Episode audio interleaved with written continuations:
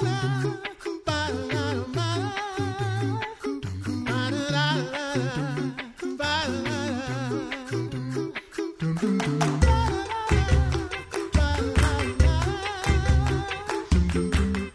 listening to the Coffee Hour. I'm Andy Bates. I'm Sarah Gulseth. Thanks to Concordia University Wisconsin for supporting the Coffee Hour. Find out more about Concordia University Wisconsin at cuw.edu. Live uncommon. It is time for Mental Health Monday. Time to check in with Deaconess Heidi Goehmann. Good morning, Heidi. Good morning. Good to be with you guys. It is good to be with you too. Thanks for joining us for Mental Health Monday. We have a topic on deck or we could just do therapy for Andy and Sarah this morning. and we could do that. I would be okay with that. We don't do that on the air. Nope. No, oh, okay. Nope. And I'm not licensed in the state of Missouri. And, you know, you have to oh, find someone licensed in your state.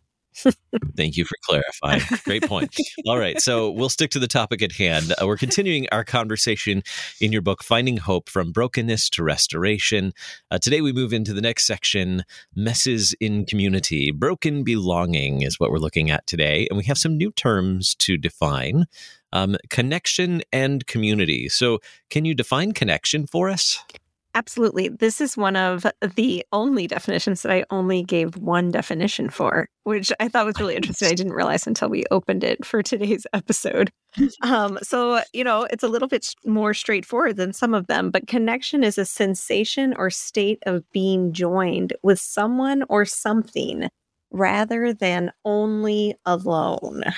And so there is a, I think, this physical awareness that is included in connection that's important, um, but also is like a state of being, which means that outside of our physical awareness, it does exist. And so both of those pieces are helpful in understanding connection. Connection is also a building block element. Um, a lot of times, something that people want uh, connection to be is an in end goal. Um, we want to feel connected, but the end goal is community. And that's what we're going to talk about today. The connection has its place and we need it to get to the community. But if all we have is connection, then we're still going to feel this uh, weight of broken belonging. Interesting. Mm-hmm. Like the glue that holds it together. So then, what is community? So, community, and I'll just use the definitions again in the book. Um, and, you know, listen for words that stick out to you. I think that's usually really helpful when we introduce new definitions uh, or uh, firmer foundation of a definition, if you will. And there's three for this one, you know, because, you know, I left out one for the connection. I had to add an extra for community. Um, we have often understood as a place where people share some kind of commonality. Uh, something to pay attention to there is often understood, right? And number two, the places and people we call home during our time here on earth. And then last, supportive relationships developed intentionally by a group of individuals that includes regular connection and honest participation in life together which produces a sense of belonging. So obviously that last one is me putting together a lot of a lot of threads. Um, but I think, you know, if you start from the top down, that often understood as a place where we share commonality is one place I think we do find ourselves in broken belonging a lot because the commonalities often fall apart, you know. Um, I thought it was just me is a really great introduction to relationship, as C.S. Lewis says, um, and even Brene Brown picks up on, but it isn't the whole relationship. So we hear this word community a lot today. It's used in a variety of places, and you've given us some good definitions. what's our need for community?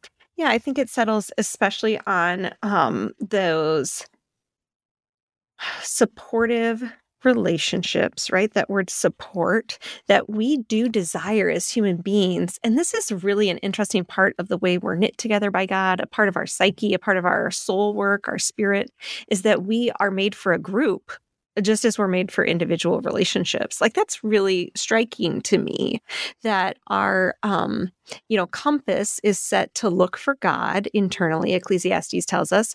There's also this place where it's set to look for those connections and intentional relationship between, um, you know, a friendship or a husband and wife or uh, with our children, these individuals and family. But we're also set for this group experience. And part of me wants to say that a lot of that has to do with the concept of church, that we, you know, that's God's idea, that He created us to be a body.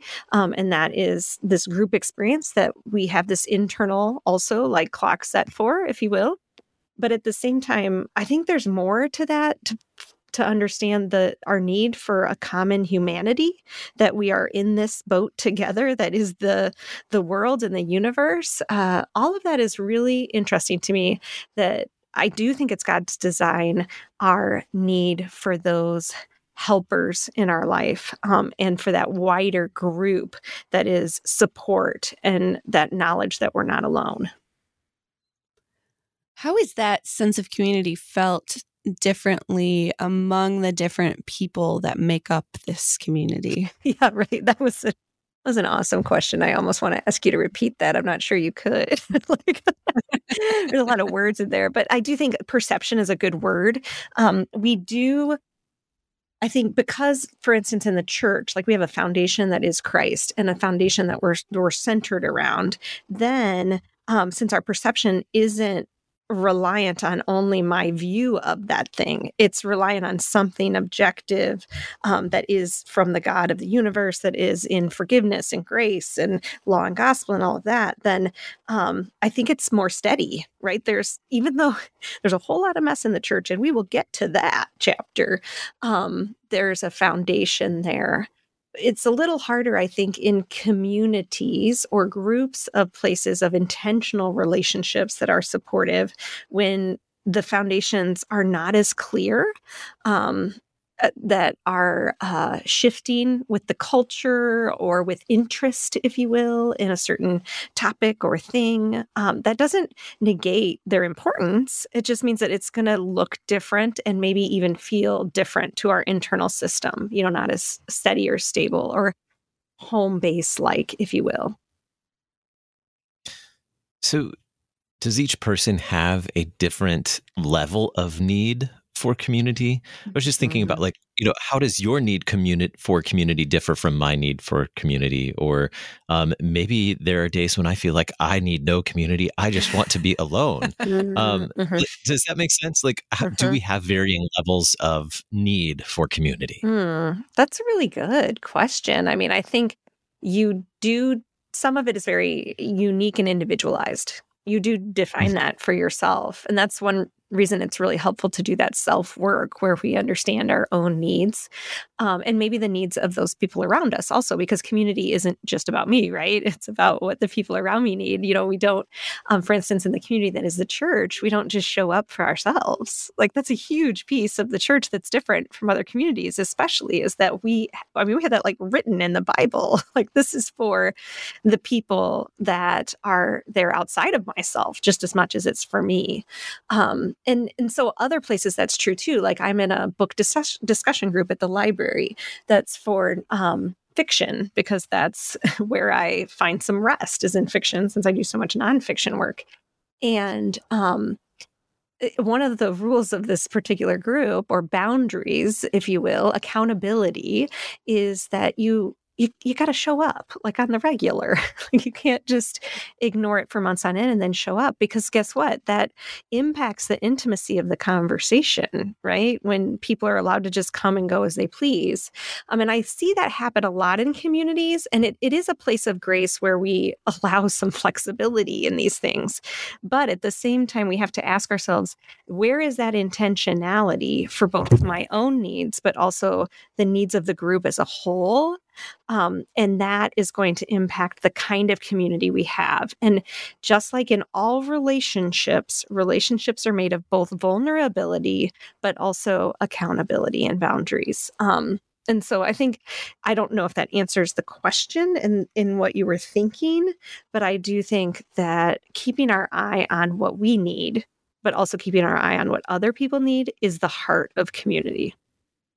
Mm-hmm. Talking about showing up for people, and and two of these definitions of community mention places. Mm-hmm. What is that relationship of like physical places and people in this uh, in these communities that we build?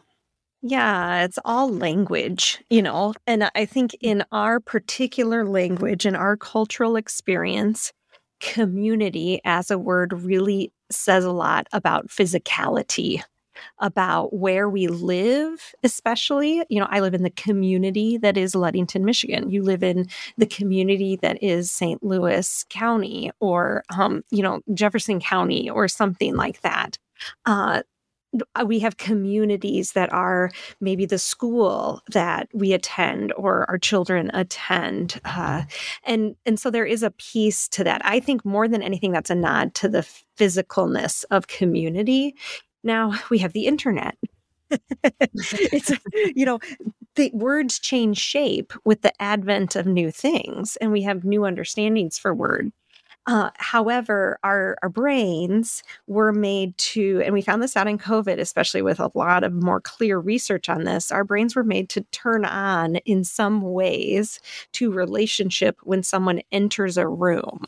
So when I am physically present and our like mirror neurons are like broadcasting to each other, I um, am more ready to do the work of relationship. And I think that's one reason why you see just so many challenges with online community, even though it's good.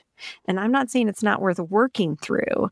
There is something about also the way we were knit together that there is a physicalness to building community. And however we figure that out, being aware of that will serve us very well.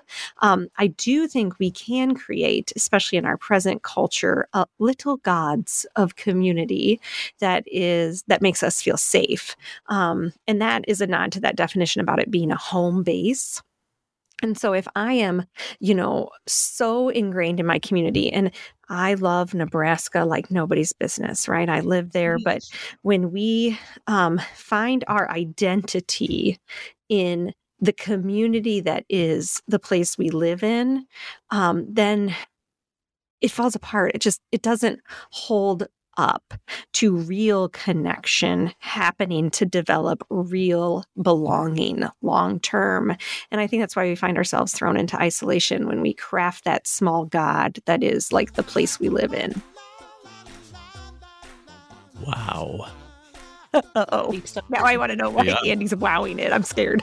no, that was very insightful. Mm. Um, and we will continue the conversation in just a moment. We're taking a look at finding hope from brokenness to restoration with Deaconess Heidi Goehmann for Mental Health Monday on the Coffee Hour. I'm Andy Bates. I'm Sarah Gulseth.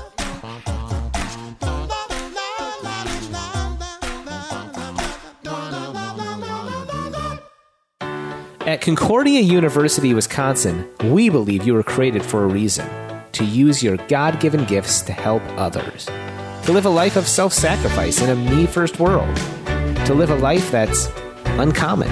Whether you're taking one of 50 plus online programs or learning with us in person on the shores of Lake Michigan, you'll be equipped to make an uncommon impact. Learn more at cuw.edu. Concordia University, Wisconsin. Live uncommon.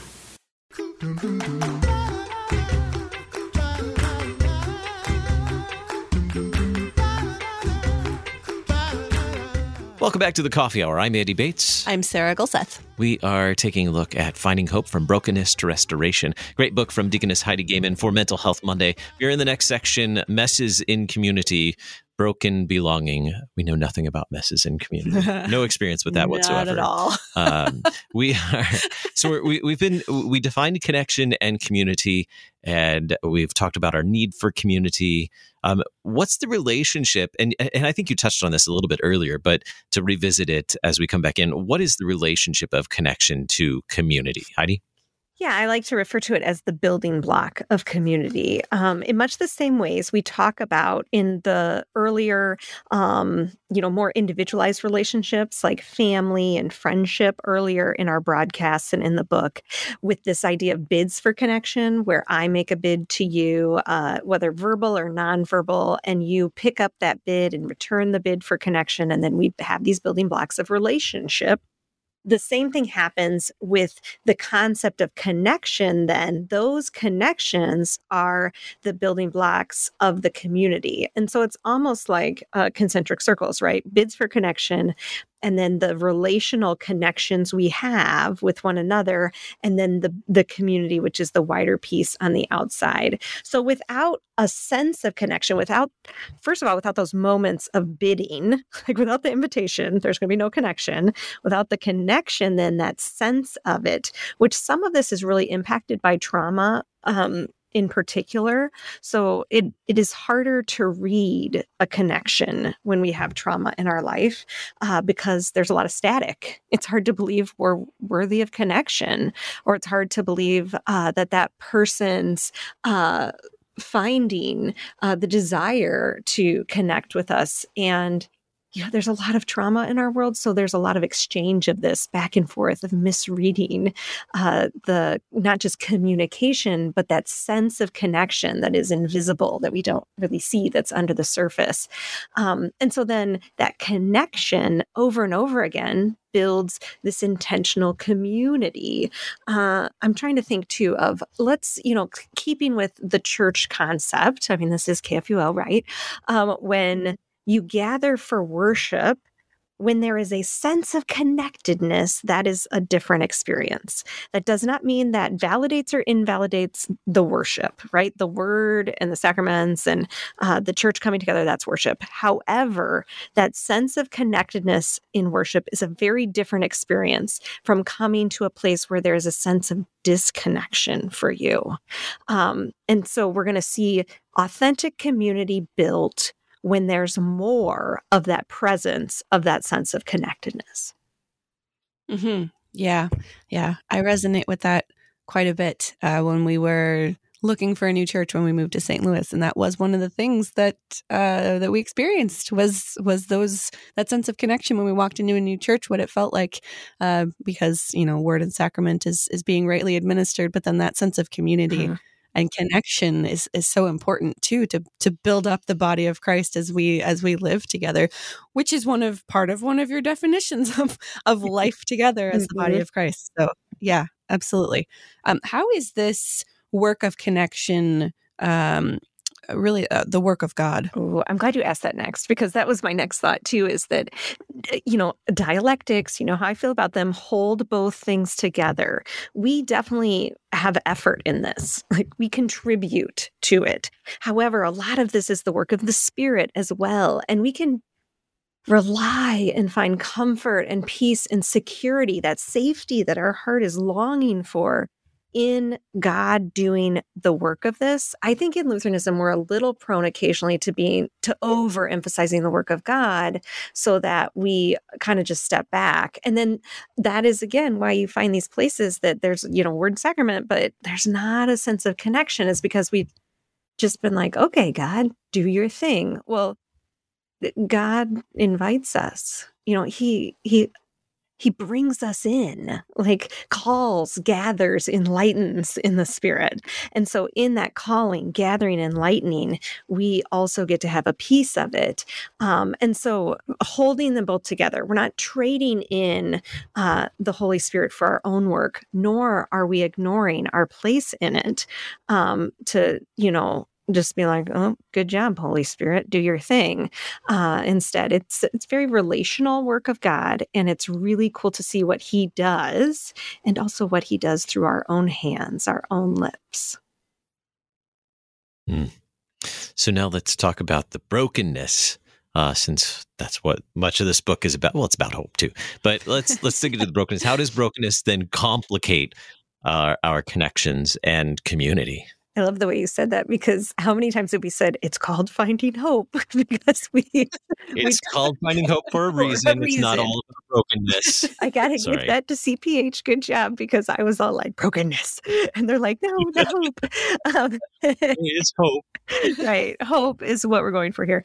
Uh, but you're right. I mean, to get to that hope, we have to call the brokenness by name. That's what we're doing here, and so uh, the brokenness does complicate connection, community, and when we uh, allow the positivity gospel to reign um, instead of what we actually believe in, which is God restoring us in our brokenness, God redeeming things in our lives, then uh, we unfortunately, I think, found find a lot more broken connection and community because of, there's no authenticity there. Instead, I think brokenness uh, is challenging. It's hard. I think there are places of brokenness in our communities that should never be. You know, there uh, violence, uh, for instance, of uh, school shootings in our communities, uh, or abuse of any kind. Like these are places that should not be. They are evil. They're not anywhere closely connected to the things of hope. However, in God's wild wonderfulness, He also walks right through the brokenness with us um, and will use those very broken things to bring connection and community, right? Like you've all seen this. And it's not that we're trading it in, and it's not that we would ever say that we want those things, because guess what? We can also have connection and community outside of that. We don't need the bad stuff to get there. And sometimes I think we wait a little too long and just kind of like wait for the bad stuff to show up so we can get there, like subconsciously somehow. It's very weird. We're weird as humans. Um, but yeah, so I think the brokenness we're utterly displeased by it. Um, but instead of, I think, being so emotive about it, just acknowledging what it actually is and looking it in the face helps us to get to a place where then, you know, we have less individual shame too. And so we can actually reach out for connection, which helps us to build community better. So, what does a lack of connection actually look like in community? Mm, hmm Hmm. I think a lot of it has to do with empathy um, mm. and obviously vulnerability. Uh, I think that the lack of connection comes especially when uh, we have been hurt. We've been hurt by the world we've been hurt by especially those closest to us like our family uh, this especially plays into church. When we've been hurt by the church it's much more challenging then to seek that connection because our system our brain and our body um, it reads as but that's painful.